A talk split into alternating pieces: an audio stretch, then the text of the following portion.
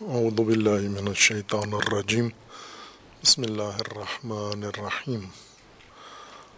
اللہم وفقنا لما تحب وترضى واجعل عاقبت امورنا خیرا۔ ولا تکلنا الى انفسنا طرفت عین ابدا۔ رب ادخلنی مدخل صدق واخرجنی مخرج صدق۔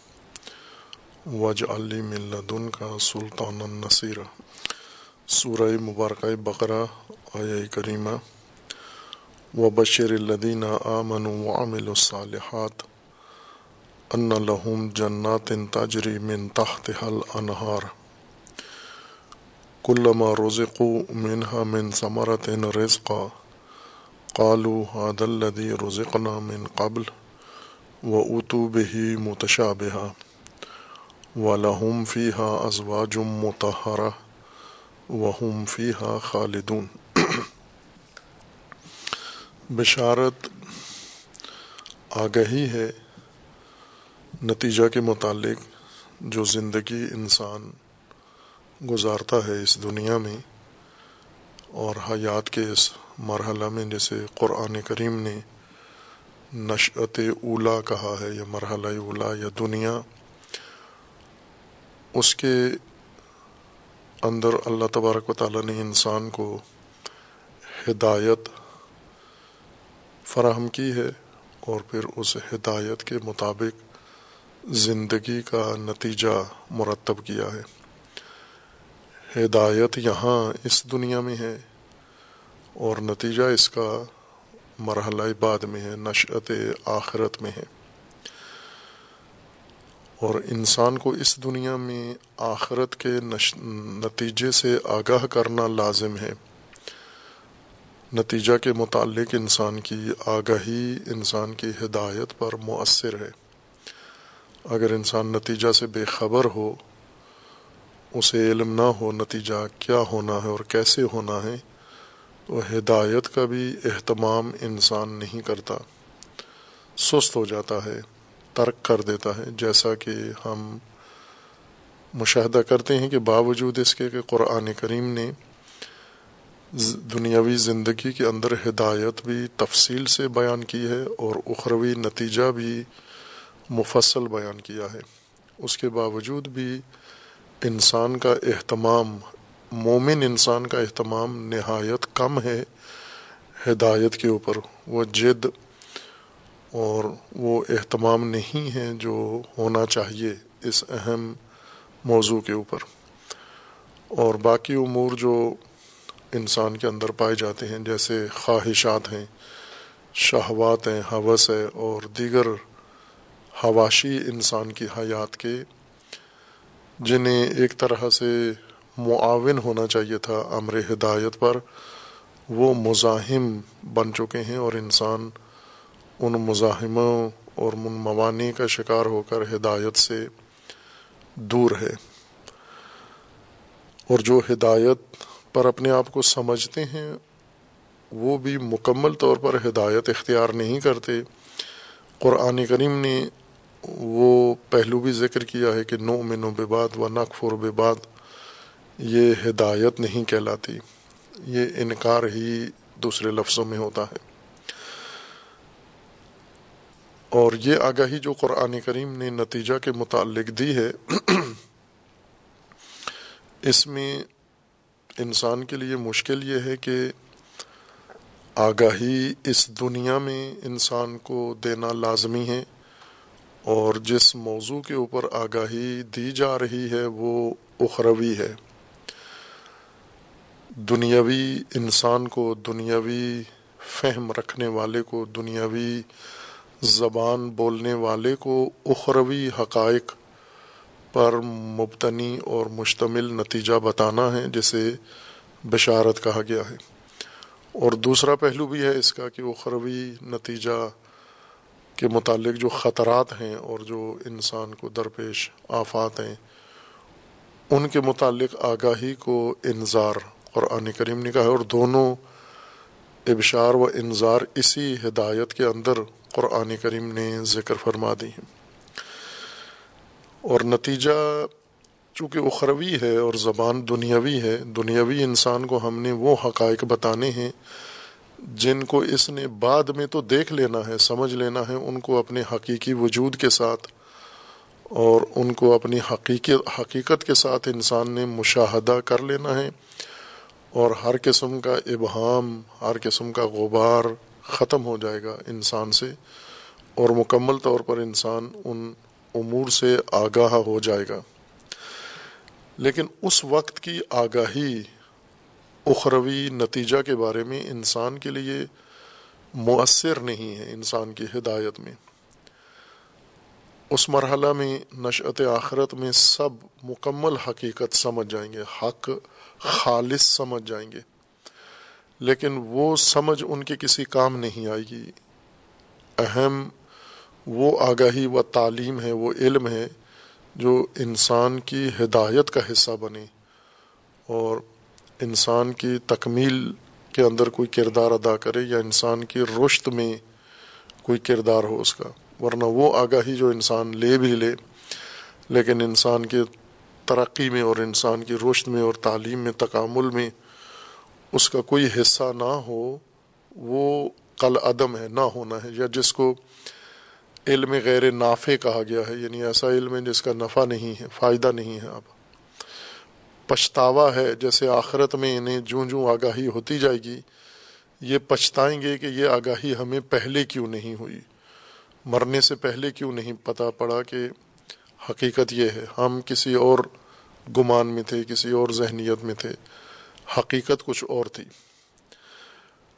اور یہ کام قرآن کریم نے انجام دیا ہے، ہدایت کے مرحلے میں نتیجے کی آگاہی بھی دے دی ہے۔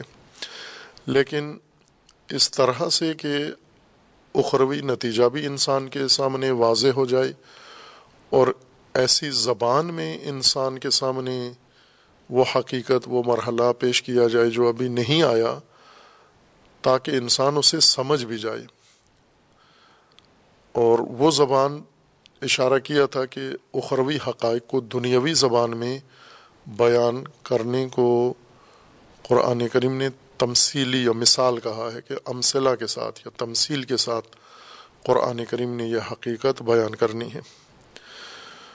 اس حقیقت کی تبیین میں قرآن کریم نے ایمان و عمل صالح کا نتیجہ یہ بیان کیا کہ ان لہم جنات تاجری من تحت حل انہار یعنی اس نتیجے کی خصوصیات اب بیان کی جا رہی ہیں یہاں کی زبان میں، لیکن حقائق سارے اخروی ہیں، حقائق دنیاوی نہیں ہیں۔ اور اسے کہا ہے کہ لاہوم جنات انسان کے لیے باغات ہوں گے۔ جنت باغ کو کہتے ہیں، البتہ باغ معنی نہیں ہے جنت کا، مصداق ہے معنی پوشیدہ چیز کو کہتے ہیں، جنا، جو چیز پوشیدہ ہو جائے جیسے ڈھانپ دیا جائے اور چھپا دیا جائے۔ اس کو، اس شے کو کہتے ہیں، یہ شے مجنون ہے، چھپی ہوئی ہے، پنہان ہے۔ باغ کو اس وجہ سے جنا کہتے ہیں، جنت کہتے ہیں، چونکہ باغ کے درخت جب پیڑ، پھلدار یا سایہ دار درخت جب بڑے ہو جاتے ہیں اور ان کی شاخیں پھیل جاتی ہیں، آپس میں مل جاتے ہیں، تنے علیحدہ ہوتے ہیں ان کے۔ زمین کے اوپر ان کے درمیان فاصلہ ہوتا ہے، لیکن ان کی شاخیں آپس میں ایک دوسرے کے ساتھ مل جاتی ہیں، جیسے جنگلات ہیں، جہاں درخت قریب قریب فاصلوں پہ اگے ہوتے ہیں، شاخیں ان کی آپس میں مل جاتی ہیں۔ اگر انسان اس اس جنگل کو یا باغ کو اوپر سے دیکھے، سطح فوق سے دیکھے، تو زمین نظر نہیں آتی۔ زمین درختوں نے چھپا لی ہے، پنہان کر دی ہے، پوشیدہ ہو گئی ہے۔ اور درختوں نے ایک چادر بنا لی ہے اس کے اوپر۔ اس قسم کی چھپی ہوئی جگہ کو جنت کہتے ہیں۔ چونکہ درختوں نے اس کو چھپایا ہے، لہذا جنت کے مفہوم میں باغ یا درختوں کا مجموعہ آ گیا ہے، لیکن یہ اس کا لغوی لازمہ نہیں ہے، یہ مصداقی لازمہ ہے اس کا۔ ضروری نہیں ہے کہ ہمیشہ جو چیز چھپائی جائے وہ درختوں سے ہی چھپائی جائے، یا فقط زمین چھپائی جاتی ہے، زمین پنہان کی جاتی ہے۔ بعض اوقات انسان بھی خلقت کے ایسے مراحل طے کرتا ہے جو پنہان ہوتے ہیں، چھپے ہوئے ہوتے ہیں۔ جیسے شکم مادر میں، ماں کے پیٹ میں انسان جو خلقت کا مرحلہ، تکامل کا طے کرتا ہے، اس مرحلے کو جنین کہتے ہیں یعنی پنہان خلقت ہے، چھپی ہوئی۔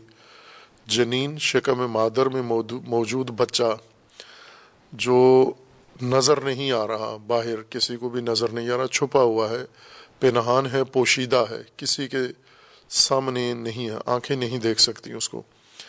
اسی وجہ سے اس کو جنین کہتے ہیں۔ اور وہی انسان جن کی عقل ختم ہو جاتی ہے، چھپ جاتی ہے، پنہان ہو جاتی ہے، بے عقلی حماقت اوپر پردہ بن جاتی ہے، صفاحت ان کے اوپر پردہ بن جاتی ہے، ان کو مجنون کہتے ہیں۔ کہ یہ چھپی ہوئی عقل والے، پوشیدہ عقل والے ہیں۔ عقل موجود تو ہے ان کے اندر، لیکن نمایاں نہیں ہے ہویدہ نہیں ہے۔ پنہان ہے اور صفاحت و حماقت یا بے وقوفی اس کے اوپر پردہ بن گئی ہے۔ ایسے انسان کو لغت میں مجنون کہتے ہیں، جنون پوشیدہ عقل کی پنہان کاری کو کہتے ہیں۔ اور اسی طرح یہ مخلوق نامرئی جو نظر نہیں آتی، جسے جن کہا جاتا ہے اجنا جم ہے اس کی، ان کو بھی جن اسی وجہ سے کہا جاتا ہے کہ پوشیدہ ہیں، نظر نہیں آتے۔ جو لوگ دعویٰ کرتے ہیں، ہم نے جنات دیکھے ہیں، جھوٹ بولتے ہیں۔ چونکہ جن کا مطلب ہی پوشیدہ ہے۔ جن اسی مخلوق کو کہتے ہیں جو آنکھوں سے نہیں دکھائی دے سکتا۔ جسم ہے، مجسم ہے، حقیقت ہے، واقعیت ہے، موجود ہے۔ لیکن نظر نہیں آتا۔ انسان اس کو، اس کے آثار سے یا اس کے اعمال سے ممکن ہے اس کے اثرات دیکھ سکے۔ لیکن خود جن قابل رویت نہیں ہے، کسی کے لیے بھی۔ چونکہ جن ہے جن یعنی پوشیدہ اور پنہان، برخلاف انسان کے کہ یہ بشر ہے۔ بشر کا مطلب یہ ہے کہ اس کی جلد نمایاں ہے، اس کی جلد قابل رویت ہے۔ انسان بشر ہے یعنی اس کا بشرہ قابل رویت ہے، لیکن جن کا بشرہ قابل رویت نہیں ہے، بشر نہیں ہے، جن ہے، پوشیدہ اور پنہان مخلوق ہے یہ۔ اسی سے جنت بھی ہے اب کوئی باغ دنیا میں جتنے باغات ہیں، یہ سب جنت کہلاتے ہیں۔ عربی لغت کے مطابق ان کو جنت ہی کہتے ہیں ہم۔ جو باغ گھنے درخت ہوں جن کے اور انہوں نے چھپائی ہوئی ہو زمین، پھلدار ہوں یا سایہ دار درخت ہوں، جنہوں نے زمین چھپا لی ہے، نظر نہیں آتی، یہ سب باغات جنات یا جنان ان کی، اس کی جم ہے اور جنا اس کا مفرد ہے قرآن کریم نے اخروی نتیجے کے لیے جو ایک اصطلاح استعمال کی ہے انسان کے لیے، وہ جنت کی ہے کہ اس مومنانہ اور صالحانہ زندگی کا انسان کو جو نتیجہ میسر آنا ہے، وہ جنت کی شکل میں انسان کو ملے گا۔ خوب، جنت سے مراد یعنی وہاں پر جس طرح باغ ہے آپ کا یہاں پوشیدہ، کسی نعمت نے اس کو چھپایا ہوا ہے زمین کو۔ مقصود فراوانی ہے، نعمت کی، یا درختوں کی فراوانی، سبزے کی فراوانی۔ سبزے کا ایسا ماحول کہ جس نے زمین چھپا دی ہو۔ مقصود یہ ہے کہ انسان کے لیے اللہ تبارک و تعالیٰ نے ایک ایسا نتیجہ، ایک ایسی زندگی اس مرحلے کے بعد ایمان و عمل صالح کے نتیجے میں ترتیب دی ہے جو چھپی ہوئی ہوگی مختلف نعمتوں کے اندر اور مختلف آسائشوں کے اندر مختلف انسان کی تمام وہ چیزیں جو نتیجے میں، انسان کے عمل کے نتیجے میں اس کو ملنی ہیں، وہ اس طرح سے فراوانی میں ہوں گی، اس یعنی درختوں کا زمین کو چھپانا یا سبزے کا زمین کو چھپا لینا، یہ دلیل ہے سبزے کی فراوانی کے اوپر۔ کہ سبزہ زیادہ ہے، گھنا ہے، شدید ہے اور اس لازمی کے بنیاد پر اس اخروی ماحول کو یا اخروی نتیجے کو بھی جنت سے تعبیر کیا گیا ہے۔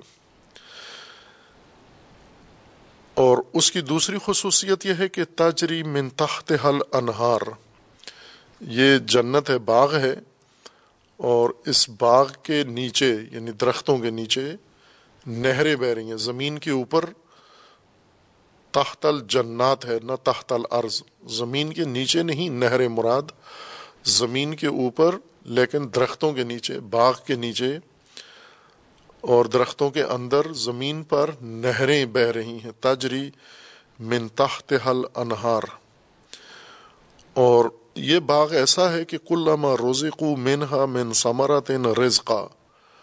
ہر آن، ہر ایک کو یہ باغ ثمر دے رہا ہے، پھل دے رہا ہے۔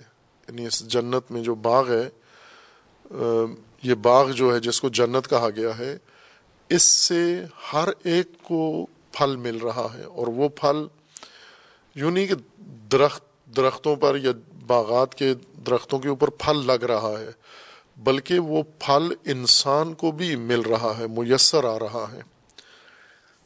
وہ پھل رزق بن رہا ہے، انسان کا بصورت رزق انسان کو مل رہا ہے اور انسان اسے تناول کر رہا ہے رزق کے طور پر۔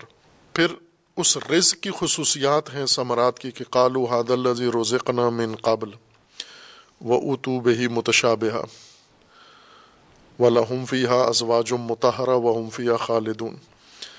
اب بیچ میں ایک وضاحت دے کر اس پھل کے بارے میں کہ جو پھل انہیں ملے گا اور یہ اس کو رزق اپنا بنائیں گے روزقو ثمرا سے، اس کے بارے میں یہ کہیں گے کہ یہ تو ہمارا دیکھا بالا ہے اتو وہی متشابہ ملتا جلتا ہوگا اور یہ کہیں گے بہشتی، جنت میں مقیم لوگ یا وہ نتیجہ لینے والے، یہ کہیں گے کہ یہ مانوس لگتا ہے ہمیں۔ یہ وہی ہے جو ہم نے پہلے بھی رزق کے طور پر دریافت کیا ہے۔ روزق نام من قبل، پہلے بھی یہ رزق کے طور پر ہمیں ملا ہے۔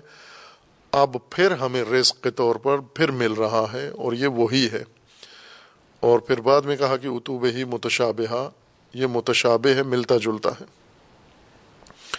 اور اس کے بعد جو پہلی خصوصیات تھی یعنی جنت ہے اور اس کے نیچے نہریں ہیں اور پھل ہے، جو ان کا رزق بن رہا ہے، اسی کی ایک اور خصوصیت اضافہ کر دی کہ والا ہوم فی ہا ازواج متحرہ جنات ہے ان مومنین کے لیے اور اس جنات کے اندر ان کے لیے ازواج متحرہ بھی ہیں، زوج پاکیزہ بھی ان کے لیے وہاں پر فراہم ہیں۔ اور پھر اس کے بعد بہشت کی خصوصیت، ان کی اخروی زندگی کی کہ یہ نتیجہ ہمیشہ کے لیے ہے، ان کو جو کچھ انہوں نے حاصل کیا ہے۔ خوب، اس میں ہمیں ایک تو خود جو قرآن کریم نے اصطلاحات اس نتیجہ کی تبیین میں ذکر فرمائی ہیں، ان سے آشنا ہونا ضروری ہے۔ اور پھر یہ جاننا کہ اس نتیجہ کو، یا جو اصطلاحات جو استعمال ہوئی ہیں، انہیں یہاں پر، اس دنیا میں ان کا کیا معنی ہے؟ اور انہیں اخروی نتیجے کے لیے جب بیان کیا گیا تو وہاں کیا مراد ہے ان سے؟ جنات کا عرض کیا تھا کہ جنا اس پوشیدہ زمین کو کہتے ہیں جیسے درختوں نے ڈھانپ لیا ہو اور صرف زمین ہی نہیں بلکہ ہر وہ چیز جیسے کسی دوسری چیز نے ڈھانپ لیا ہو، اس کو جنا ہی کہتے ہیں جنا جنا مجنون، جنین، جان، یہ سب اسی معنی میں استعمال ہوتا ہے۔ اور دوسری خصوصیت یہ ہے کہ ان باغات کے نیچے نہریں جاری ہیں۔ نہر بھی بائیں کے عربی لفظ ہے، لیکن فارسی میں، اردو میں اور دیگر متعلقہ زبانوں میں یہی لفظ استعمال ہوتا ہے جہاں پانی بہہ رہا ہوتا ہے۔ یعنی زمین کا وہ حصہ، وہ راستہ جو پانی بہنے کے لیے ہوتا ہے یا جس میں پانی بہہ رہا ہو۔ ہم عام طور پر اپنی زبانوں میں اس کو نہر کہتے ہیں۔ لیکن عربی میں معنی کے لحاظ سے نہر اس کو نہیں کہتے۔ نہر اور اس کے مشتقات قرآن کریم میں استعمال ہوئے ہیں۔ جیسے نہار ہے، نہر اور نہار یا اسی طرح لاتا نہر اور اس کی مشابہ دیگر مشتقات جو اس لفظ سے بنے ہیں، وہ قرآن کریم میں کثرت سے استعمال ہوئے ہیں۔ اس لفظ کا معنی نہر کا یہ ہوتا ہے کہ کوئی چیز جو بند ہو، رکی ہوئی ہو، اس کو روکا گیا ہو رکی ہوئی چیز کو آزاد کر دینا، کھول دینا، اور کھول کے اس کو جاری کر دینا، اس کو منتشر کر دینا، پھیلا دینا، اس کو نہر کہتے ہیں۔ یعنی رکی ہوئی چیز کا کھل جانا اور کھل کر پھیل جانا اور منتشر ہو جانا یا جاری ہو جانا، یہ عربی لغت کے لحاظ سے اس کو نہر کہتے ہیں۔ لہذا خون بھی جب جانور کے بدن سے رگ کاٹی جاتی ہے تو وہ خون بہہ نکلتا ہے۔ جسم کے اندر رکا ہوا خون رگوں کے اندر، رگیں کاٹنے سے خون بہہ نکلتا ہے۔ اس خون بہنے کو بھی عرب نہر کہتے ہیں یعنی خون بہہ چکا ہے۔ نہر اور ہے قربان کرنا ون ہر وہ ہے کے ساتھ ہے ہے اخت و جیم۔ یہ نہر، ہے دو آنکھ والی، ہے سے ہے۔ یہ نہر کھول کھلنا اور کھل کر کسی شے کا بہ نکلنا، جاری ہو جانا، منتشر ہو جانا، آزاد ہو جانا۔ اور اسی سے نہار بھی ہے۔ نہار جب سورج طلوع ہوتا ہے، صبح، فجر کے وقت، فجر کے بعد اور طلوع ہونے کے بعد اس منظر کو یا اس مرحلے کو روشنی کا نمودار ہونا افق پر اور پھر نمودار ہو کر پھیل جانا، جاری ہو جانا، روشنی کا اسی وجہ سے اس کو نہار کہتے ہیں لیل کے مقابلے میں کہ پہلے ظلمت ہوتی ہے، تاریکی ہوتی ہے، نور پہ نہان ہوتا ہے، چھپا ہوا ہوتا ہے۔ یہ نور ناگہان کھلتا ہے، افق پر سورج طلوع ہوتا ہے اور پھر یہ سور نور جس طرح پانی بہہ نکلتا ہے، اسی طرح یہ نور بھی افق پر پھیل کے چاروں طرف یا ہر سمت میں منتشر ہو جاتا ہے۔ اس جریان کی وجہ سے، پھیلنے کی وجہ سے، انتشار کی وجہ سے اور بہ کے چل نکلنے کی وجہ سے اس کو نہار کہتے ہیں۔ جس معنی میں نہر ہے، اسی معنی میں نہار بھی ہے۔ فرق صرف یہ ہے کہ ایک میں پانی بہتا ہے یعنی رکا ہوا پانی، چشمے کے اندر رکا ہوا پانی باہر آ جاتا ہے، یا کنویں کے اندر پڑا ہوا پانی باہر آ جاتا ہے، یا بارش کا پانی جب برستا ہے اور زمین پر بہہ نکلتا ہے اور چاروں طرف ہر سمجھے در اس کو راستہ ملتا ہے، یہ بہنے کو، جاری ہو جانے کو نہر کہتے ہیں، جہاں بھی جاری ہو جائے۔ اب جو ہم نے خود جگہ بنائی ہوئی ہیں، جن راستوں کے اندر نہریں ہیں، آبیاری کے لیے انسان کے ہاتھوں کی بنی ہوئی ہم اس راستے کو کہتے ہیں، اس زمین کو کہتے ہیں جس کے اوپر پانی بہتا ہے، اس کو ہم نہر کہتے ہیں۔ لیکن عربی زبان میں پانی بہنے کو نہر کہتے ہیں۔ خود پانی کا آزاد ہونا، پانی کا کھل جانا اور پانی کا پھیل جانا، یہ نہر ہے۔ اور اسی معنی میں قرآن کریم نے دیگر آیات کے اندر بھی یہی مادہ استعمال کیا ہے۔ جس طرح یتیم کے بارے میں ہے کہ فعمل یتیم فلا تنہر یتیم کو دھتکارو مت۔ یعنی یوں نہیں کہ یتیم کو آپ باہر نکال دو اپنے گھر سے اور باہر نکال کے اس کو گلیوں میں بھیج دو یا اس کو ایسے آوارہ گھومنے دو۔ یہ کام نہ کرو۔ دھتکارو نہیں۔ اس کو اپنے گھر سے یا اپنے دسترخوان سے یا اپنے ماحول سے یا اپنے اختیار سے باہر نہ کرو، آزاد نہ کرو۔ لا تنہر یہ نہ ہو کہ پانی کی طرح وہ جہاں مرضی ہے جدھر منہ آئے، جدھر نشیب ملے، اس کو ادھر ہی یتیم، وہ گھومتا رہے۔ بلکہ اس کی کفالت کرو، اس کی تکریم کرو، اس کی پرورش کرو، اس کا دھیان رکھو آپ۔ نہر اور نہار خوب ایک ہی معنی ہے۔ اسی کو قرآن کریم نے جنت کے بعد خصوصیت کے طور پر استعمال کیا ہے کہ جنات کی خصوصیت یہ ہے کہ اس میں پانی کی نہریں ہیں، نہر ہیں۔ البتہ یہاں پانی نہیں لفظ استعمال ہوا۔ دیگر آیات کے اندر متعدد نہریں ذکر کی گئی ہیں، انہار جم کے ساتھ۔ اور یہ بھی کہا گیا کہ وہ کس مواد کی انہار ہوں گی؟ پانی کی انہار ہوں گی اور شہد کی انہار ہوں گی، دودھ کی انہار ہوں گی، شراب کی انہار ہوں گی۔ مختلف مواد مایات کا ذکر کیا گیا ہے کہ یہ انہار بہشت کے اندر یا جنت کے اندر، اس پوشیدہ باغ کے اندر بہہ رہی ہوں گی۔ جو انسان کے پسندیدہ مشروب ہیں، انہی کو کہا گیا کہ وہ کثرت سے وافر مقدار میں ان باغات کے اندر وہ بہ رہے بہ رہے ہوں گے اور انسان ان سے لطف اندوز ہو رہا ہوگا۔ کلم روزی کو منہا من ثمرات رزقا۔ خوب، اب پہلے جیسے اشارہ کیا تھا کہ یہ نتیجہ ہے، بشارت آگہی ہے اخروی نتیجہ کے بارے میں کہ انسان نے جو کچھ کیا ہے، اب اس کو وصول کرنا ہے، دریافت کرنا ہے۔ یہاں عمل کیا ہے، عمل صالح۔ عمل صالح سے مراد ایمان و عمل صالح۔ یہ اگر یہ دو بنیادی تصور واضح نہ ہوں تو نہ جنت واضح ہے، نہ جنت کے ماحول کے اندر ذکر کی گئی اشیاء واضح ہیں اور کوئی چیز بھی واضح نہیں ہے جب تک یہ دو مفہوم انسان پر واضح نہیں ہوتے اور یہ کیے ہیں واضح کہ ایمان سے مراد اعتماد و اطمینان، قابل اعتماد و قابل اطمینان، امور کے اوپر اعتماد کر کے زندگی گزارنا، ان کے اوپر اطمینان کر کے زندگی گزارنا ہے۔ جیسے ہم زندگی گزارتے ہیں، بہت سارے وسائل کے اوپر اعتماد و اطمینان ہوتا ہے۔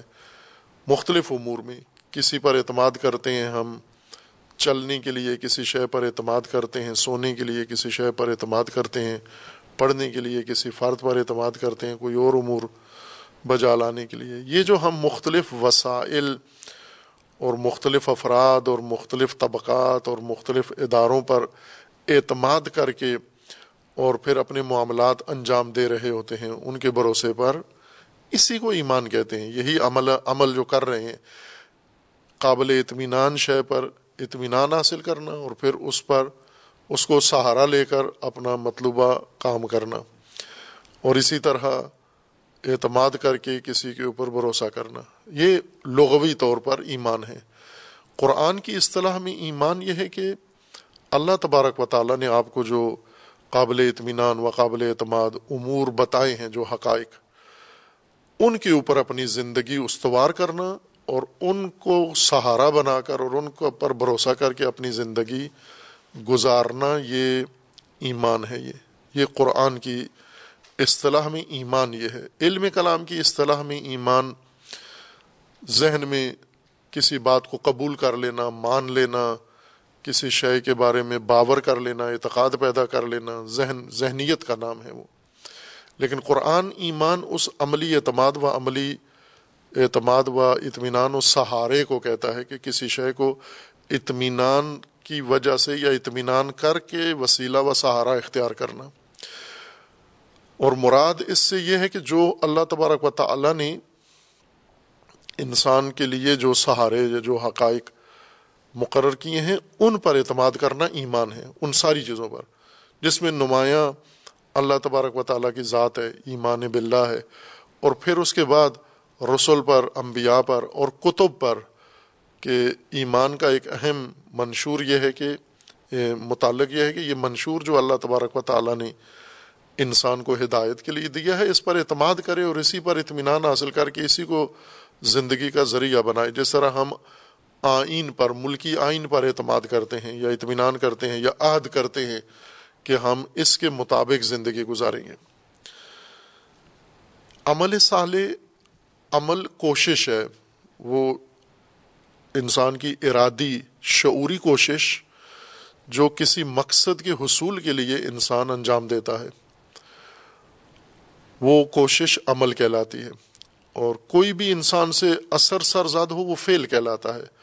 فیل میں مقصد نہیں ہوتا۔ فیل ایک فائل کی توانائی کا اظہار ہوتا ہے کہ فائل کے اندر یہ طاقت یا صلاحیت بھی پائی جاتی ہے، وہ یہ بات بھی کر سکتا ہے۔ لیکن جو کسی قصد کے لیے، مقصد کے لیے، کسی ہدف کے حصول کے لیے انسان شعوری طور پر زحمت و مشقت و کوشش کرتا ہے، اس کو قرآن عمل کہتا ہے۔ اور اس کی خصوصیت یہ کہ یہ صالح ہو۔ صالح یعنی اپنی اصل فطری نقشے کے مطابق ہو، جو اللہ تبارک و تعالیٰ نے عمل کے لیے ہدایت میں، ہدایت کے مرحلے میں عمل کے لیے جو نقشہ پیش کیا ہے، جو عمل کا ڈھانچہ ذکر کیا ہے، جو عمل کے اجزاء ذکر کیے ہیں، جو عمل کی شرائط بیان کی ہیں، جس طرح سے عمل اللہ تبارک و تعالیٰ نے لحاظ کیا ہے، اسی طرح سے انجام دینا یہ صالح عمل ہے۔ یعنی عمل اپنی اصل اور اپنی ذاتی اور فطری تقاضے کے مطابق انجام پائے اور اس میں کوئی خلل کسی بھی پہلو سے نہ ہو۔ نہ محرک نیت اس کی اس میں خلل ہو، نہ ہدف میں خلل ہو، نہ اس کے اجزاء میں خلل ہو، نہ اس کی ترکیب میں خلل ہو، نہ اس کی ترتیب میں کوئی خلل ہو۔ اس طرح کا عمل یہ صالح کہلاتا ہے۔ اب اعمال صالحہ الگ سے کوئی لسٹ نہیں دی قرآن نے، جو عمل کرنا ہے وہ اس طرح سے ہو۔ یعنی جو بھی آپ نے اپنے مقصد کے حصول کے لیے جو کام کرنا ہے، وہ صالح ہونا چاہیے۔ اس کی خصوصیت یہ ہے کہ وہ الہی نقشے کے مطابق اور الہی ہدایت کے مطابق، اس ترتیب کے مطابق، ترکیب کے مطابق ہونا چاہیے، جو اللہ تبارک و تعالیٰ نے اس کے لیے مقرر فرمائی ہے۔ اگر یہ آپ نے زندگی بجا لائی، یہ کام کیا آپ نے، یہ عمر بھر یہی کرتے رہے آپ۔ ایمان مسلسل ایمان، روزانہ ایمان، روزانہ کا عمل ہے۔ علم کلام میں جو ایمان ذکر ہوا ہے، وہ ایک دفعہ انسان کے لیے کافی ہے۔ ایک دفعہ اجمالی طور پر، غیر شعوری طور پر بھی تقلیدن بھیڑ چال کے تحت کسی کو دیکھ کر بھی انسان نے قبول کر لی کچھ چیزیں مان لیں۔ کسی نے اسے کہا، اللہ ہے، اس نے کہا، ٹھیک ہے، آپ کہہ رہے ہو تو اللہ ہے۔ اور اس نے کہا، قیامت ہے، ٹھیک ہے، آپ کہتے ہیں تو قیامت بھی ہے۔ اور رسول ہیں، انبیاء ہیں، رسول اللہ صلی اللہ علیہ وآلہ وسلم نبی ہیں۔ آپ جب کہہ رہے ہیں تو ہوں گے، نبی ہوں گے۔ اور اسی طرح قرآن اللہ کی کتاب ہے، ٹھیک ہے، میں مان لیا کہ اللہ کا کلام ہے۔ یہ علم کلام کا تقاضا پورا ہو جاتا ہے۔ یہاں پر انسان مکمل مومن بن جاتا ہے۔ چونکہ یہی باتیں ماننا، قبول کرنا اور ان کا انکار نہ کرنا، یہ ایمان ہے۔ یہ کر لی انسان نے۔ لیکن یہ جو کچھ انسان نے اقرار کیا ہے، نہ اللہ کی ذات کی معرفت ہے، نہ اللہ کے فرامین سے آگاہی ہے، نہ اللہ کے دستور سے آشنائی ہے، نہ اللہ کی صفات سے آشنائی ہے، نہ اللہ کے نظام سے آشنائی ہے، نہ نبوت سے آشنائی ہے، نہ نبوت کی تعلیمات سے آشنائی ہے، نہ کتاب سے آشنائی ہے۔ کسی شے سے بالکل آشنا نہیں ہے۔ لیکن مومن ہے، علم کلام کے لحاظ سے مومن ہے۔ اور یہ زندگی میں ایک دفعہ کرے بس کافی ہے۔ روزانہ یہ قبول کرنے کا عمل، روز اٹھ کے کہے مجھے قبول ہے، اللہ قبول ہے۔ جس طرح شادی میں انسان ایک دفعہ قبول کر لے کہ شوہر کہہ لے یہ میری بیوی ہے، بیوی کہہ لے یہ میرا شوہر ہے۔ دونوں ایک دفعہ قبول کر لیں یا ان کی نیابت میں عقد پڑھنے والا قبل تو کہہ دے ایک دفعہ۔ ساری عمر کے لیے کافی ہے یہ ازدواج یہ قبول۔ ایمان کو اس طرح سے ذکر کیا گیا کہ یہ ایک قبول ہے زندگی میں انسان سرسری طور پر ہی کہہ دے، مجھے قبول ہے تو بس مومن ہو جاتا ہے، پھر اس کے بعد عمل شروع ہو جاتا ہے۔ لیکن قرآن کا یہ فرمانا ہے کہ یہ ایمان تو ہر روز کا عمل ہے۔ یعنی ہر روز آپ نے سہارا لینا ہے، ہر روز اطمینان، ہر روز اعتماد، ہر لمحہ اور ہر مرحلہ میں آپ نے ان امور کے اوپر اعتماد و اطمینان حاصل کرنا ہے جو اللہ تبارک و تعالیٰ نے اس کے لیے ذکر فرمائی ہیں۔ بس ایمان بھی ایک مسلسل عمل ہے زندگی بھر کا، آخری لہجے تک۔ یعنی اول شعور سے، بلوغ سے انسان شروع کرتا ہے، اعتماد کرنا، بھروسہ کرنا، اطمینان کے ساتھ حقائق ہدایت کو اختیار کرنا، اور پھر کسی لمحے بیچ میں وقفہ نہیں کرتا کہ بیچ میں چھوڑ دے یہ۔ اور سابقہ اقرار پچھلا کافی ہے اس کے لیے، بلکہ ممکن ہے پہلے دن اللہ کی ذات پر بھروسہ کرے، دوسرے دن نہ کرے، دوسرے دن کسی سیاست دان پر کر لے، دوسرے دن کسی اور مملکت پر کر لے، کسی اور سیٹ پر، سردار پر، کسی نواب، کسی سرمایہ دار پر اعتماد کر لے۔ تو یوں نہیں ہے کہ ایک دفعہ اللہ پر اعتماد کیا ہے تو یہ اب جاری ہے، یہ اعتماد، یہ بیچ میں انسان چھوڑ بھی دیتا ہے، ترک بھی کر دیتا ہے۔ اور یہ ہوتا ہے، ہم اس کو روزمرہ زندگی میں بھی دیکھتے ہیں کہ بعض لوگ جب ایک کسی پر اعتماد کرتے ہیں، مثلا پہلے والد پر اعتماد کرتا تھا، اب چھوڑ کے سسر پہ اعتماد اس نے شروع کر دیا ہے۔ تو وہ کسی زمانے میں، بچپن میں جب والد پر اعتماد کرتا تھا، اسی کو دلیل رکھے آخر تک کہ میں بچپن میں تو آپ کو مانتا تھا۔ علم کلام کے تحت ٹھیک ہے، یہ کافی ہے۔ بچپن میں بھی مانا تھا، ایک دن بھی مانا تو کافی ہے۔ بلکہ ایک اصطلاح ہے، طالب طالب علمانہ اصطلاح ہے، اساتید جو مسلط اساتید ہوتے ہیں، وہ پڑھاتے ہوئے اپنے طلاب کو یہ ایک آن وقت کی ایک گھڑی کو کہتے ہیں، آن، ایک لہجہ، یا لہجے سے بھی کم کو کہتے ہیں۔ لہجہ بھی ایک وقت ہے، زمان ہے۔ آن زمان کی حد کو کہتے ہیں، وہ آخری جو زمان کا اس کو اصطلاح میں آن کہتے ہیں۔ اور وہ اصطلاح یہ ہے کہ اگر آپ نے یہ کام کیا نہ زمانے میں، بلکہ آن میں۔ کون سی آن میں؟ اس کے لیے اصطلاح استعمال کرتے ہیں آنما کسی بھی زمانے میں آنما کوئی آن، کسی ایک زمانے میں بھی آپ نے یہ کام کر دیا ایک لہجے کے لیے بھی تو مطلوب حاصل ہو گیا ہے۔ وہ یہی کہتے ہیں کہ ایمان یہی کافی ہے کہ آن اما کسی ایک گھڑی میں بھی انسان نے اگر اقرار کر لیا تو وہ مسلمان ہو جاتا ہے، مومن ہو جاتا ہے۔ قرآن کا فرمان ہے کہ روزانہ اور ہر تسلسل کے ساتھ اس نے اعتماد و ایمان اپنا قائم رکھنا اور باقی رکھنا ہے۔ اور ہر آنے والے دن اور ہر آنے والے عمل میں اس نے اللہ تبارک و تعالیٰ کے بتائے ہوئے نظام کے اوپر بھروسہ کرنا اور اعتماد کرنا ہے۔ اور عمل صالح یعنی یہ کوششیں جو اللہ تبارک و تعالیٰ کے بتائے ہوئے ترکیب، ترتیب، عمل کی ترکیب و ترتیب کے مطابق جو عمل انسان بجا لا رہا ہے، نہ اپنی ثوابدید پر اور نہ دوسروں کے مشورے سے، بلکہ اللہ نے جس طرح سے یہ عمل مقرر کیا ہے کہ یہ عمل اس طرح سے بجا لانا ہے، یہ اسی طرح سے وہ عمل بجا لا رہا ہے۔ اس کو عمل صالح کہتے ہیں، کوئی بھی عمل ہو، خواہ وہ عبادت ہو یا وہ تعلیم ہو، وہ تعلم ہو، وہ کھانا ہو، وہ پینا ہو۔ مثلا جس طرح اللہ تبارک و تعالیٰ نے، رسول اللہ نے جس طرح بتایا ہے کھانا، کس طرح کھانا کھاؤ اور یہ کھاؤ۔ اسی طرح اگر انسان کھانا کھائے تو یہ عمل صالح ہے۔ اگر کھانا کھائے لیکن اس طرح نہ کھائے، اپنے اور انداز سے کھائے، تو وہ عمل صالح نہیں ہے۔ صالحیت اس میں ہے کہ جو آپ کے لیے نقشہ اللہ نے ہدایت میں عمل کا دیا ہے اسی ترتیب سے اس کو بجا لائیں آپ۔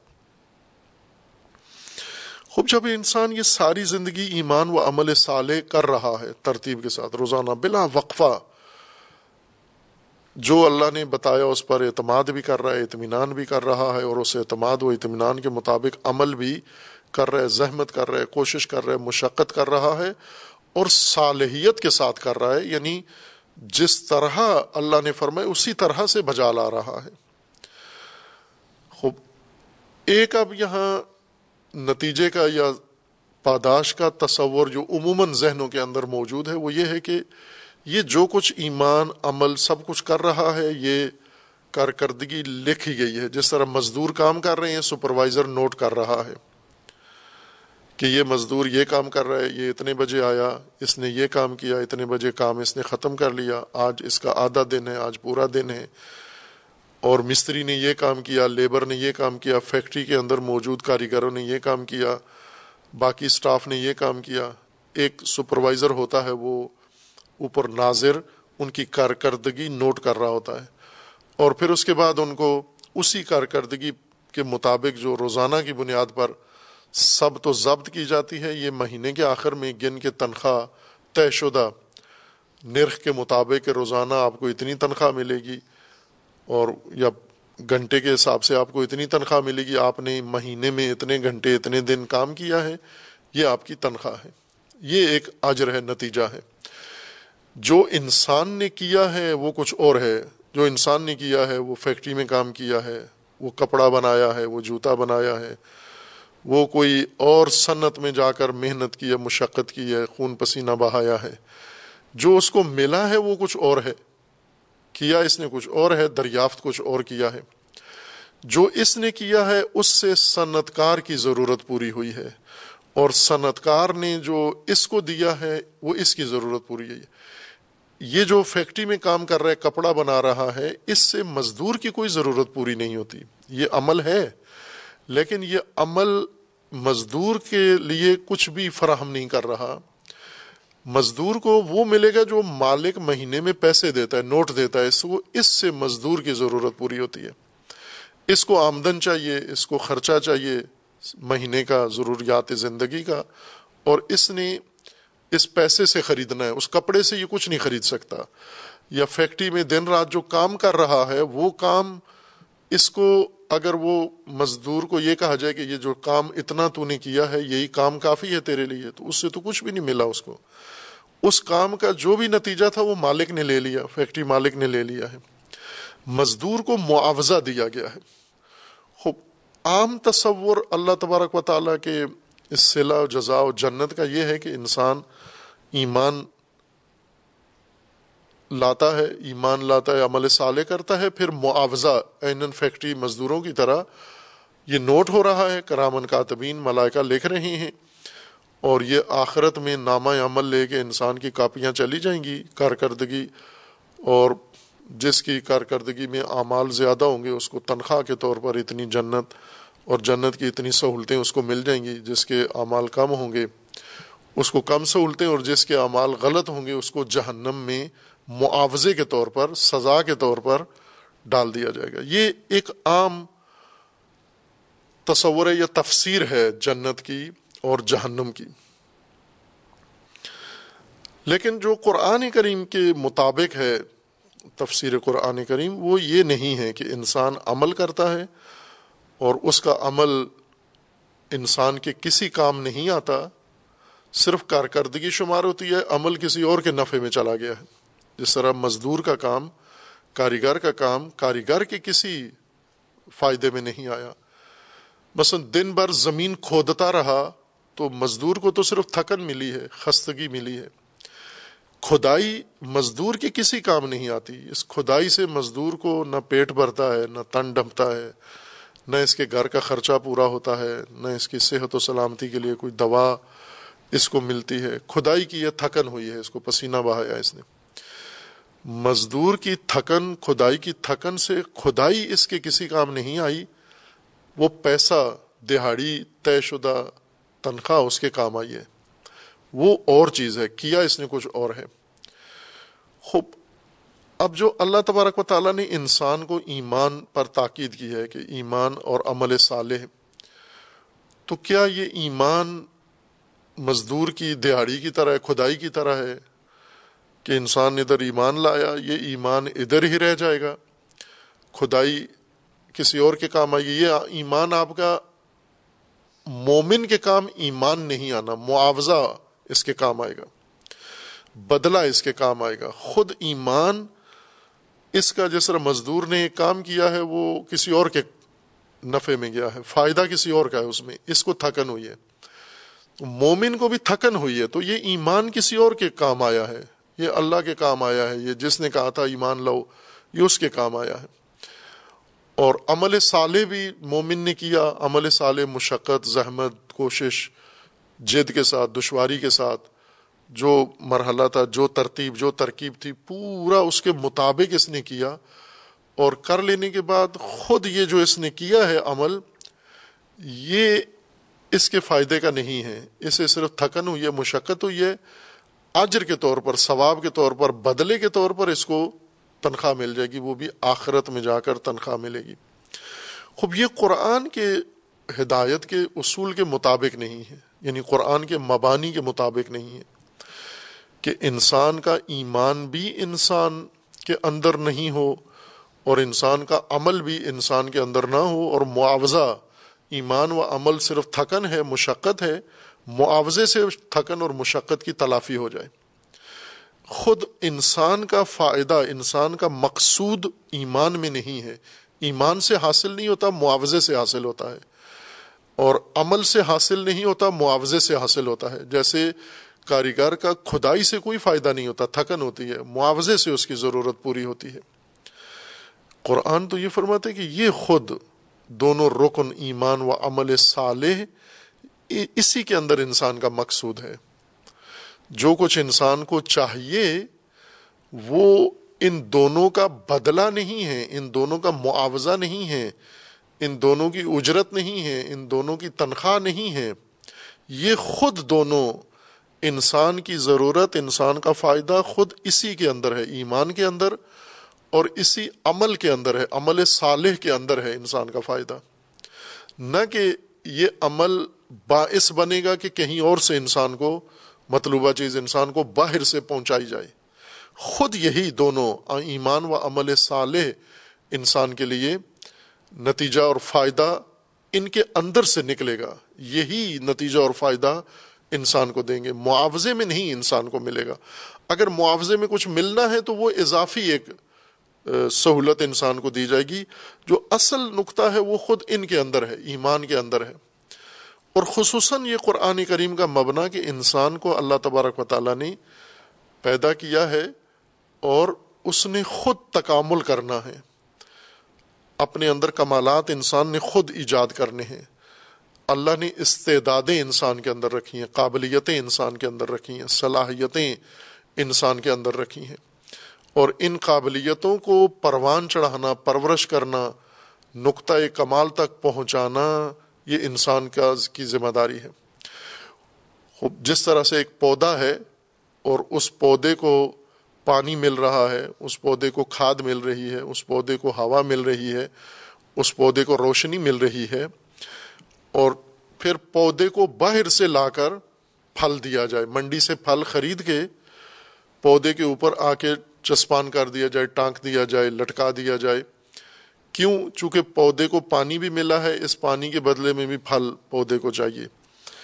اور پودے کو رشت بھی چاہیے، پرورش بھی چاہیے۔ یہ پرورش باہر سے لا کر پودے کے اوپر پہنائی جائے، پرورش کا لباس۔ جو آپ پانی دے رہے ہیں، یہی پرورش دے رہا ہے اس کو۔ اسی پانی سے پرورش پا رہا ہے، اسی ہوا سے پرورش پا رہا ہے۔ اسی کھاد سے، اسی روشنی سے پودا پرورش پا رہا ہے۔ نہ یہ کہ یہ چیزیں ایک شرط کے طور پر تھیں، ان کا فائدہ کسی اور کو ہو رہا ہے۔ پودے کو اضافی طور پر باہر سے چیزیں تنخواہ کے طور پر، اجر کے طور پر پھل باہر سے لا کے دیے جا رہے ہیں۔ جو کچھ پودے کو مل رہا ہے، وہی پودے کی پرورش ہے، اسی سے ہو رہی ہے۔ وہی پودے کا پھل بن رہا ہے، وہی ذائقہ بن رہا ہے، وہی تام بن رہا ہے، وہی اس کی روشد ہے، وہی اس کی نشو و نما ہے، وہی تکامل ہے اس کا۔ ہو بہو انسان بھی ایسا ہی ہے کہ انسان جو کرتا ہے ایمان، اسی میں اس کی پرورش ہے۔ یہ ایمان اس کو پروان چڑھاتا ہے۔ خود ایمان، نہ ایمان کا سلا یا ایمان کا بدلہ یا ایمان کا معاوضہ۔ ایمان پرورش کر رہا ہے اس کی۔ یہ اعتماد، یہ بھروسہ، یہ جو اللہ تبارک و تعالیٰ نے اس کو قابل اطمینان و قابل اعتماد امور بتائے ہیں، حقائق کہ ان کے اوپر اپنی زندگی گزارو۔ جب ان کو اختیار کرتا ہے، وہ اختیار کرنا اور اس کے مطابق زندگی گزارنا یہی انسان کی پرورش ہے۔ اسی سے رشت کرتا ہے، نہ کہ اس کے بدلے میں جو کچھ انسان کو ملتا ہے، وہ انسان کی پرورش ہے۔ اور اسی طرح جو انسان عمل صالح بجا لاتا ہے، تو یہ عمل صالح ایک مزدور کی طرح نہیں کرتا کسی کے آرڈر پر، کسی نے کہا ہے، میری زمین کھود دو آ کے کھود دی، کھود دیجیے، اب کیا دیں مجھے معاوضہ دیں۔ انسان کے، آپ نے کہا تھا نماز پڑھو، میں نے پڑھ دی، اب کیا دیں؟ آپ مجھے معاوضہ دیں۔ اب یہ خود جو عمل صالح اللہ تبارک و تعالیٰ نے مقرر کیا ہے، اس کو اسی طرح جب اس نے بجا لایا، تو انسان نے خود اپنی پرورش کی ہے، اپنی رشت کی ہے، اپنی صلاحیت، اپنی توانائی بڑھائی ہے انفرادی طور پر۔ اور انسان صرف انفرادی مکلف نہیں ہے، سماجی مکلف بھی ہے۔ یعنی یہ بہت سارے اعمال جو اللہ تبارک و تعالیٰ نے ایمان و عمل صالح، یہ انسان کی ذات سے زیادہ انسان کے سماج کی پرورش کے لیے اور تشکیل کے لیے ہے۔ اور اسی ایمان، اسی بھروسے، اسی اعتقاد، اسی اعتماد پر سماج قائم ہوتا ہے۔ اور اسی عمل صالح کے ذریعے سے سماج رشت کرتا ہے، پروان چڑھتا ہے، پرورش پاتا ہے، ایک پورا سماج وجود میں آتا ہے۔ اور اس سماج کی آغوش میں انسان ظاہر ہے، جو کچھ سماج کرتا ہے، انسان اس کی آغوش میں وہی کر رہا ہوتا ہے۔ انسان سماج کی آغوش میں ایسا ہی ہے جیسے بچہ ماں کے پیٹ میں ہے۔ ماں جو کھاتی ہے، وہ بچے تک پہنچ رہا ہے۔ ماں جو حالات ہیں، اس کے وہ سارے بچے کے اوپر اثر انداز ہیں۔ سماج بھی ایک ماں کی طرح اپنے رحم میں انسان کو لے کر، فرد کو لے کر پروان چڑھا رہا ہوتا ہے۔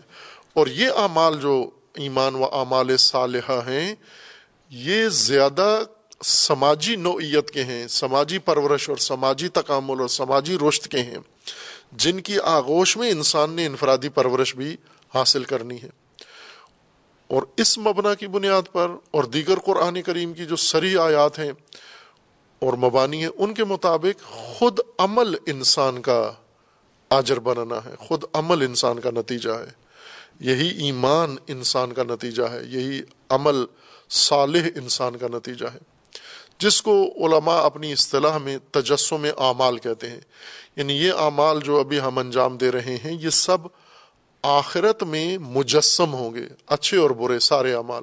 اور قرآن کریم کی سراحت ہے، جیسے سورہ زلزال میں اور دیگر آیات کریمہ کے اندر ہے کہ انسان جو بھی عمل کرتا ہے، مثلا لہا ما کا سبت جو انسان نے کیا ہے وہ اس کے حق میں ہے، اس کے نفع میں، اس کے فائدے میں، وہی ہے جو اس نے کیا ہے۔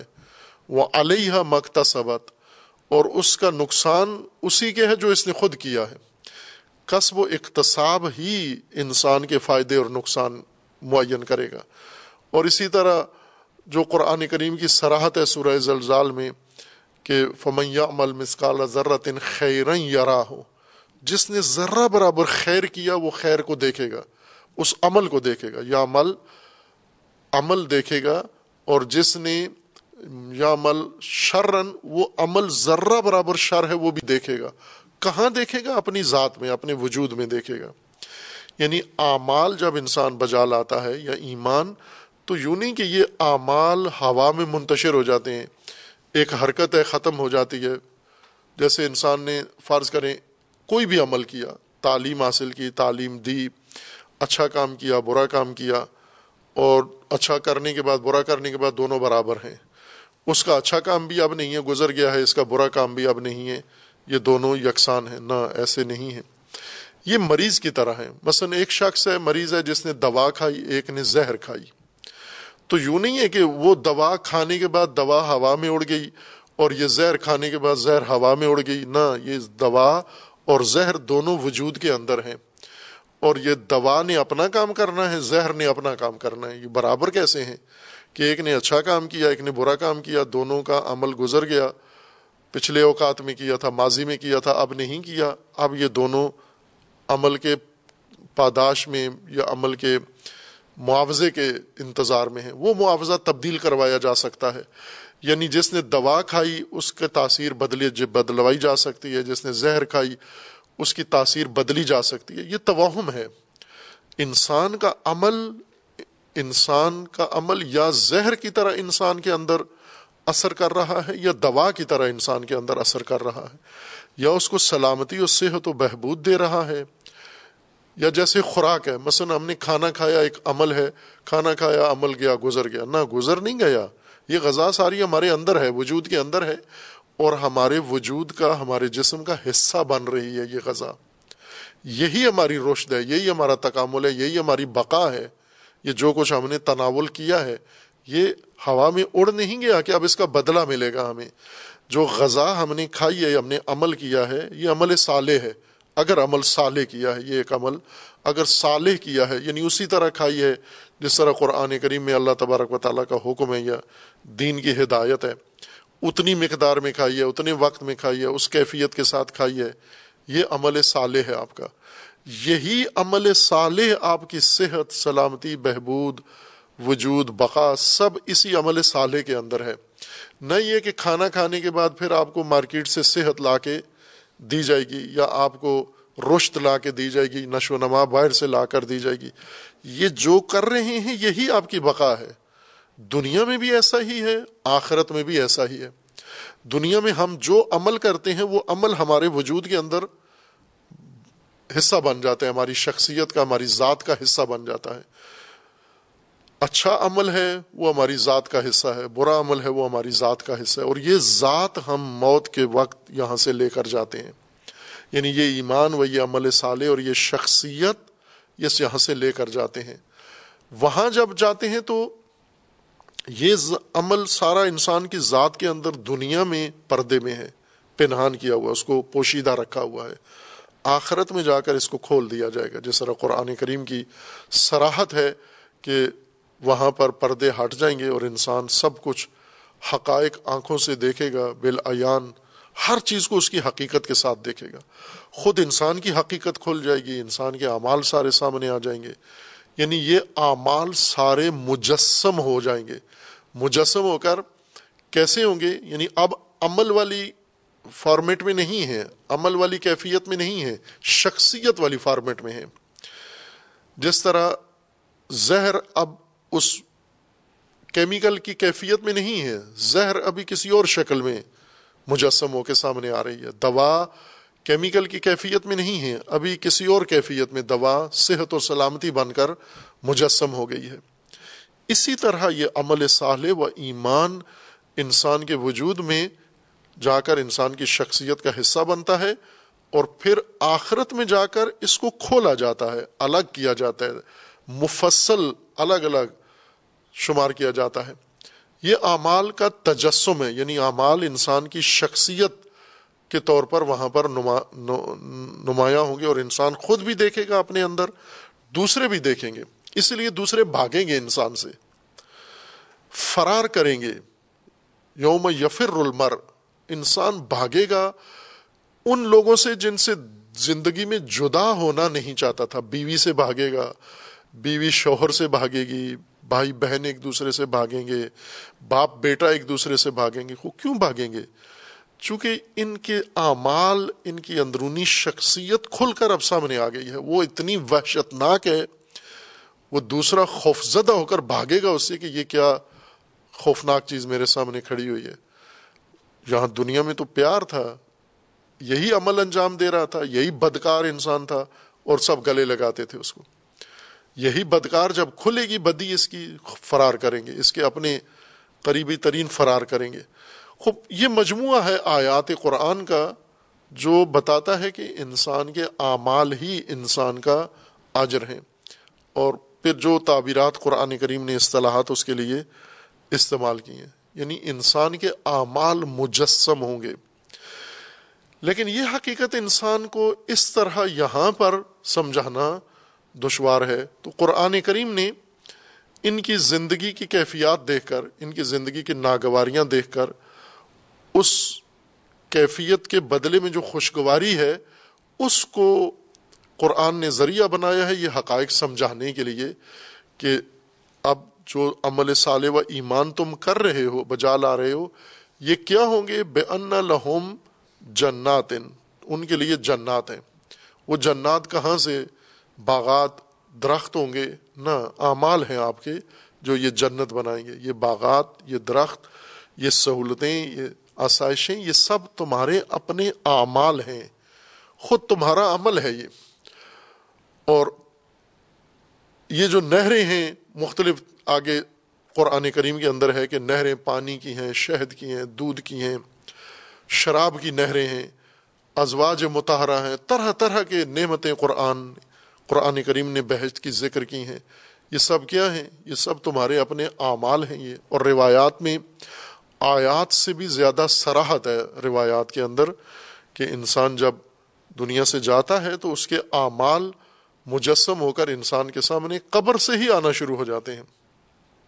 یعنی عالم قبر، عالم برزخ سے ہی انسان کے سامنے اس کے اعمال آنا شروع ہو جاتے ہیں اور وہ اپنے اعمال کو دیکھتا ہے لیکن پہچان نہیں سکتا۔ ایک روایت کے مطابق انسان کے جب یہ خوبصورت حسین چہرے جب انسان کے سامنے آئیں گے تو جو اس کے تصور سے باہر ہے ان کا اتنا حسن ہوگا۔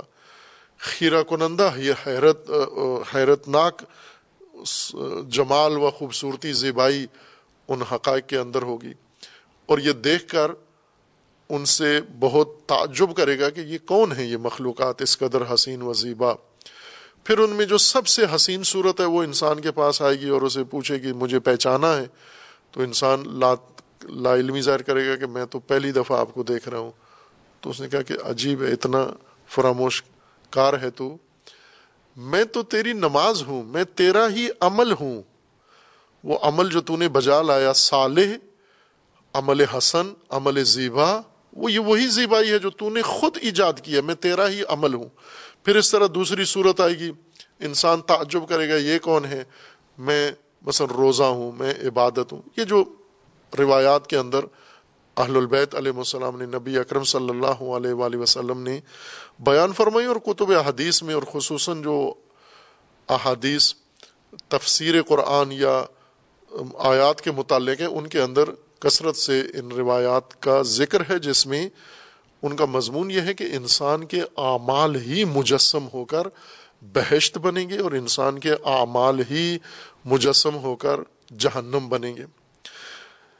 اب یہی اعمال جو بہشت بنیں گے اور یہی اعمال جو جہنم بنیں گے، اس نتیجے سے انسان کو یہاں آگاہ کیا جا رہا ہے۔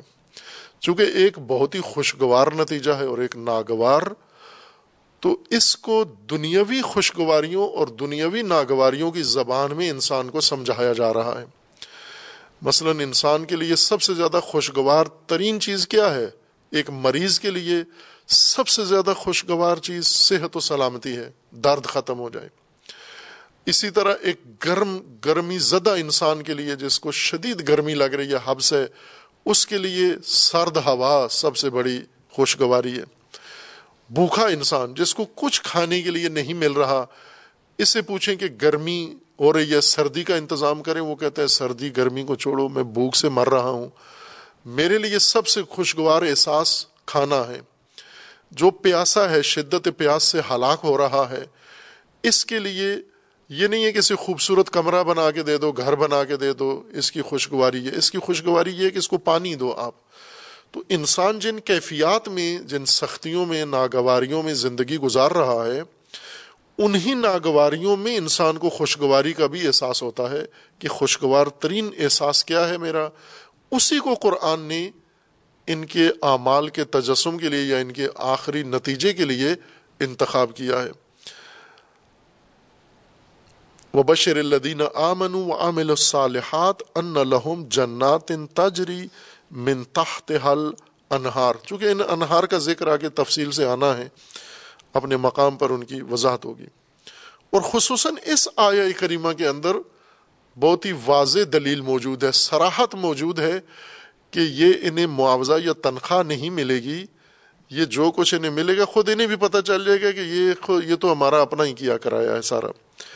کل لما روز کو منہا من ثمرت رزقا کالو ہاد الزی روزقنا من قبل۔ جب انہیں پھل ملے گا بحث کا درختوں کا اور یہ تناول کریں گے، جب ان کے سامنے آئے گا تو کہیں گے، یہ تو وہی ہے جو ہمیں پہلے بھی رزق ملا ہے۔ یہ تو وہی ہمارا پہلا رزق ہے۔ پہچان لیں گے، شناخت کر لیں گے کہ یہ تو وہی ہمارا پہلا رزق ہے۔ خوب، یہ پہلا رزق کہاں ملا ہے آپ کو؟ بحث میں تو ابھی مل رہا ہے آپ کو۔ تو پہلا کہاں ہے؟ اب یہاں مفسرین نے اپنے تئیں بہت کچھ ذکر کیا ہے۔ جس طرح جس کا ماحول تھا، ذہنیت تھی، یا جو فرقہ تھا، جو تعلیمات تھیں، اسی کے مطابق اس کو انہوں نے ذکر کیا کہ یہ کہاں بعضوں نے کہا اسی دنیا میں ہے بعضوں نے کہا برزخ میں ہے بعضوں نے کہا بحشت میں، انہیں پہلے ساری چیزیں تھوڑی تھوڑی چکھائی جائیں گی، پھر اس کے بعد مفصل کھانا بعد میں لگے گا تو یہ کہیں گے یہ تو وہی سیمپل جو دکھایا گیا تھا۔ اور اس طرح کی لاطعلات یعنی بے دلیل باتیں، بے ثبوت باتیں، جن کا کوئی گواہ شاہد نہ قرآن سے ہے، نہ روایت، نہ عقل سے ہے۔ یہ بات بہت اہم ہے دین شناسی میں کہ ہمارے پاس منبع، معرفت کا کسی شے کی تشخیص کا ثبوت تین چیزیں ہیں۔ یا وہی ہے اللہ کے کلام میں اس کا اس کا ثبوت موجود ہو، یا عقل ہے انسان کی، کہ وہ اس کے اوپر ثبوت پیش کرے، دلیل پیش کرے، برہان موجود ہو عقلی اور مقدمات صحیحہ پر، یقینی مقدمات پر، یا پھر تجربہ ہے، مشاہدہ ہے انسان کا۔ اگر کوئی چیز تجربے میں آ گئی ہے تو ظاہر ہے وہ بھی ثابت ہو گئی ہے کہ یہ موجود ہے۔ اب اگر کوئی بات انسان کرتا ہے، تفسیر قرآن میں کرتا ہے، بہشت کی تفسیر میں، جنت کی، جہنم کی۔ نہ قرآن سے کوئی ثبوت ہے، نہ عقل اس بات کو تسلیم کرتی ہے اور نہ مشاہدہ و تجربہ ہے۔ تو وہ بات نہیں ہے، وہ دین نہیں ہے۔ وہ من گھڑت کے سے کہانیاں ہیں جو عموماً دین کا حاشیہ بن گئے ہیں۔ اور متن حاشیہ اتنا دین کا بڑھ گیا، حاشیہ سے مراد یعنی اقوال، فرقوں کے آرا و نظریات، علماء کے اقوال توجیحات، یہ حاشیہ ہے۔ یہ حاشیہ اتنا بڑھ گیا ہے کہ متن قرآن کا دین کا بیچ میں غائب ہو گیا ہے، پوشیدہ ہو گیا ہے۔ اور اب متن کی خبر ہی نہیں ہے، سب لوگوں کو صرف فرقے کے اقوال، فرقے کے اعتقادات، فرقے کے نظریات پتہ ہیں۔ یعنی اسے یہ پتہ ہے کہ ہمارے فرقے کے بزرگ کیا کہتے ہیں، لیکن اسے یہ نہیں پتا قرآن کیا فرما رہے ہیں اسے یہ پتا ہے کہ ہمارے مسلک کے علماء کی رائے کیا ہے، لیکن اسے یہ نہیں پتا کہ عقل کیا کہتی ہے یا اسے یہ نہیں پتا کہ تجربہ مشاہدہ کیا کہتا ہے اس کو۔ بس وہ جو فرقہ کہہ رہا ہے، جس دینداری کی قرآن نے شدید مذمت کی ہے کہ جب قرآن نے کہا کہ تعال علامہ انزل اللہ، جو اللہ نے بیان کیا اس کی طرف آؤ، یہ جواب دیتے تھے کہ حسبنا ما وجدنا علیہ آبا انا یہ بزرگ ہمارے فرقے کے، ہمارے مسلک کے، انہوں نے کہہ دیا ہے، بس کافی ہے، ہم اس کے اوپر قائم ہیں، اس سے جدا نہیں ہوتے۔ جیسا بنی اسرائیل نے رسول اللہ کے ساتھ کیا کہ رسول اللہ نے جو کچھ انہیں اللہ کا کلام ہدایت سنائی، انہوں نے کہا ہمارے بزرگ اس طرح نہیں سوچتے، ہمارے بزرگ اس طرح نہیں کہتے۔ آپ کچھ اور کہہ رہے ہیں، ان کا کچھ اور نظریہ ہے اور ہم، ہمارے لیے وہ کافی ہے جو فرقے، ہمارے فرقے اور مسلک میں جو کہا جا رہا ہے۔ یہ بڑی رکاوٹ ہے انسان کے نزدیک کہ فرقہ پہلے پڑھ لیتا ہے، دین تو آخر تک پڑھتا ہی نہیں ہے، چونکہ فرقے کو ہی دین سمجھ لیتا ہے۔ قرآن ساری عمر نہیں پڑھ سکتا اور دین جب ملے کسی جگہ سننے کو تو وہاں فرقے کے جو اعتقادات ہیں وہ رکاوٹ بن جاتے ہیں۔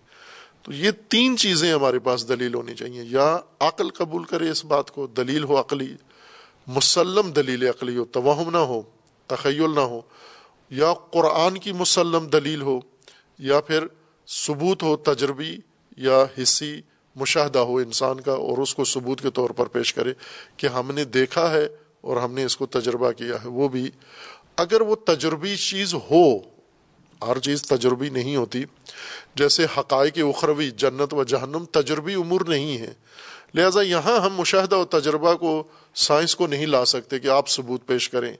لیکن عقل اور وحی دونوں یہاں پر حجت ہیں یہاں پر۔ اور عقل اور وحی دونوں اسی بات پر قائم ہیں کہ ایمان و عمل صالح در اصل نتیجہ ہے اور جو کچھ انسان کو میسر آنا ہے وہ ان کا تجسم ہے۔ اسی لیے انسان وہاں سارے جنتی کہیں گے کہ کالو ہاد الدی رزق من قبل۔ یہ تو وہی جو پہلے رزق تھا، روزی تھی، وہی اب بھی آ رہا ہے۔ خوب، یہ پہلے کہاں تھا ان کے، کہاں ان کو ملا تھا؟ اب وہ تعلات اپنی جگہ پر ہیں، لیکن قرآن ثبوت، شواہد یہ آیت ہے اور اس کے علاوہ دیگر آیات ہیں، ان کے اندر واضح ہے کہ یہ انہیں پہلے جو دیکھا ہوا تھا یعنی دوسرے لفظوں میں جو کیا ہوا تھا، وہی نظر آ رہا ہے ان کو۔ ہاد اللہ رزق نام ان قابل یہی تو پہلے ہمیں بتایا گیا تھا، یہ تو وہی چیز ہے جو ہم سے کروائی گئی تھی۔ یعنی اپنا ہی ایمان اور اپنا ہی عمل سالے اور ان کو اس میں واضح نظر آ جائے گا۔ خوب، اسی آئے اب مطلب بعد ہے، وہ اتو وہی متشابہ اس کے بعد میں بیان کریں گے۔ صلی اللہ علیہ محمد۔